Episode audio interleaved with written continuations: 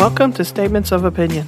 I'm your host, Francine Vasquez, and in this podcast, I'll be talking about everyday events, happenings, pet peeves, and everything under the sun in order to provide you with a fun and sometimes serious look at life. Today, I didn't have anything too serious to talk about. I did want to talk about this new thing that, well, okay, it's not new, but it's new to me. I never heard of it before, really. And so I just wanted to talk a little bit about how I'm going to give it a try. It's called solo board gaming. So the concept is not new. People have played board games uh, by themselves or solo for many years, obviously. But apparently, this is a thing.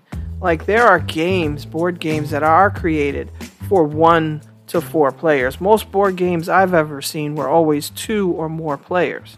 And so these board games are often created with a solo player in mind as well as other players. So often, what happens is in a regular two plus board game, if you want to play it solo, you usually have to kind of play two people's parts, or the rules have to change a bit, things like that.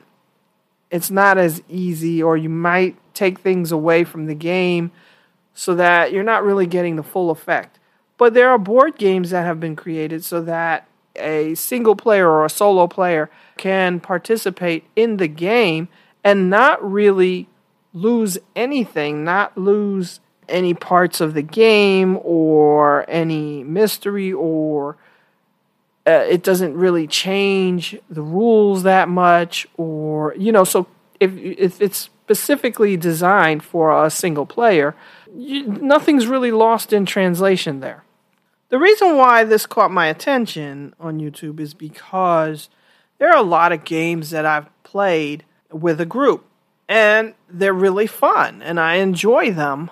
One game in particular is called Villainous. I don't know if you're, or maybe it's Villains. I could be making that up. I don't know. But it's a, a game of the villains in Disney movies, and basically you play one of the villains, and each villain has a different objective or task that they're trying to accomplish. But obviously, the overall objective is to complete all of your tasks before anyone else does and win the game.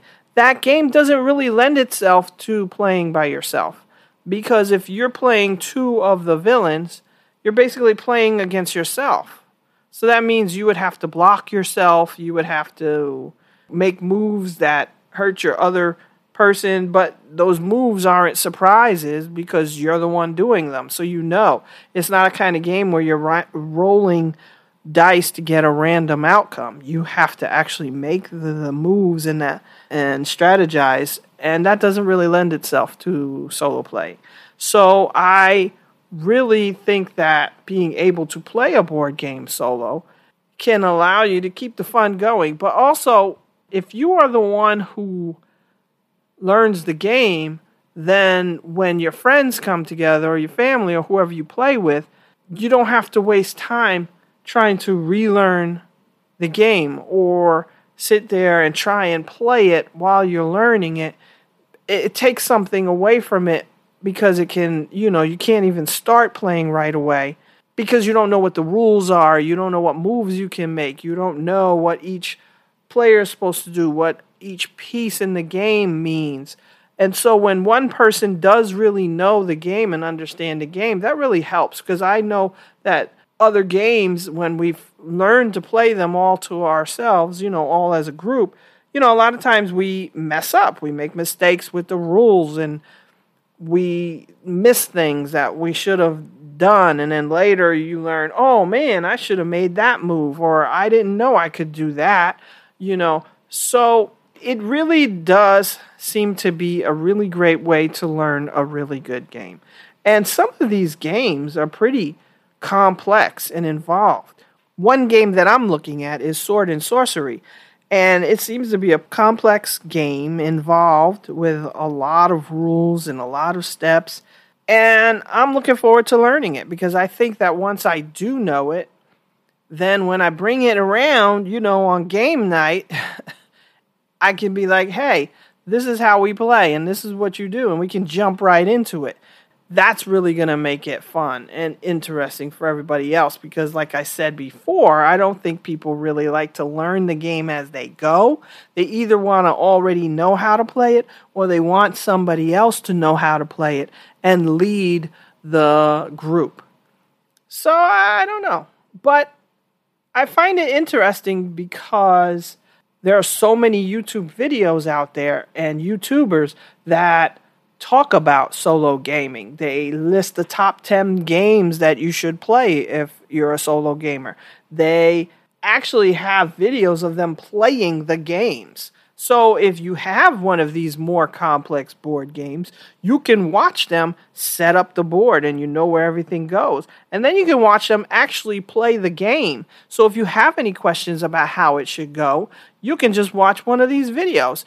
I mean, these days there are videos about everything. And I never knew that there was really a board gaming uh, community out there. Not really. I mean, you know, I, I knew that there's role playing games, RPGs, and they have big followings, but I didn't really understand that board games in general have a huge following as well.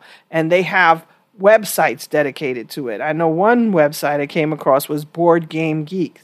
I think that's what it's called. And it's everything you wanted to know about board games and every single kind of board games from card games to games with dice like i said role-playing games the game i'm talking about sword and sorcery marvel games you know it really runs the gamut uh, so i'm really interested in finding out more about this game and maybe possibly other games so if you have any recommendations or suggestions let me know because I'll look into it and maybe I'll even uh, I'll pick up a game or two. But I'll, I'll keep you guys posted, I think. If this is something that really turns out to be interesting, exciting, then I'll definitely share it. And if it turns out to be something that I'm like, oh my gosh, this is the worst thing ever, then I probably won't share it because I won't want to be talking about it anymore. I won't want to spend any more time on it. So I don't know. It's a new thing to me. Let me know if you already knew about that. If you um, think that that's a good thing. I know some people don't want to play by themselves, and, and that's okay. So, you know, let me know. Drop a line, drop a comment. All right. Thanks for listening. Make sure you subscribe so you don't miss any new content. And I'll talk to you next time.